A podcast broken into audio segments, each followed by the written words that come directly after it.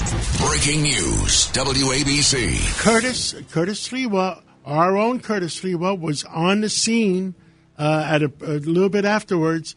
And uh, is Curtis on now? Yes, I understand. Curtis is joining us. Um, Curtis, of course, the huge story of the day about the subway shooter. They're looking for the guy. They're looking for a U-Haul. Give us the lowdown of what you saw.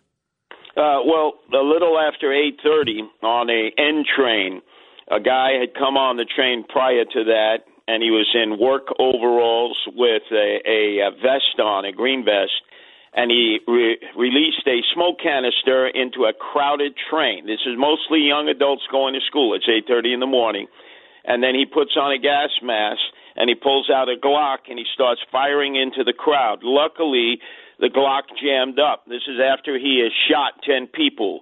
Uh, later on, cops were able to find that there were two extended magazine ammo clips left in his milk crate that he could have used if the Glock didn't jam up. He then apparently uh, went to 25th Street as they closed up the train, assuming that it was either a fire because the fire department uh, showed up first and then the police, and they feel that he escaped at that point. Uh, so all chaos in the subway. Uh, and what's worse, this is the worst part of it. There are 10 cameras at 36th Street. It's a very large station. It's a junction for the R train, the N train, the D train. It goes right to Craig Eaton's community in Bay Ridge. Not one of the cameras were working. Not one of them. Wow. And the MTA That's has crazy. Yeah, the MTA has a lot of explaining on a major uh, junction point with so much traffic that nobody was checking up on those cameras to see if they were working. I would bet you they probably have been malfunctioning for quite some time. And now, Curtis, are you talking about the uh, the cameras in the subway or on the street? Where are you referring to the ten? No, these are the cameras that would have shown what was happening on the platform. The reason why we know now what happened on the platform, where we see all the injured passengers who had been shot, that's from cell phone video footage that obviously the media procured but they have a series of cameras at the turnstiles. They have them on the steps leading down to this very long station, and they have them on the platform. None of those 10 cameras were working. They were all malfunctioning.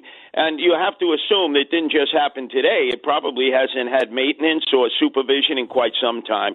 So the MTA will have a lot of explaining to do on that because that could have been really good footage of the person responsible for this and now the manhunt is on. Supposedly, uh, the best lead is they're looking for a U-Haul uh, paneled van with Arizona plates. It's a black man about five foot five that they're looking for that they feel is the person responsible for shooting ten. It could have been more if uh, his Glock had not jammed up. Yeah, that is incredible. Well, Curtis, uh, you're a WABC host here, and and uh, anytime you get any additional information tonight 24 hours a day, you call in and make sure uh, they put you on. Oh, absolutely. I'll be out there the rest of the night because the community, as you can imagine, is uh, so upset. Remember, there's a police department right down the block, the 72nd precinct. Keep, keep your There's a- ears to the ground. Keep your ears to the ground, and make sure you call in WABC and give the breaking news to all all our listeners. I definitely will, John. I'll be out here to the uh, break of dawn.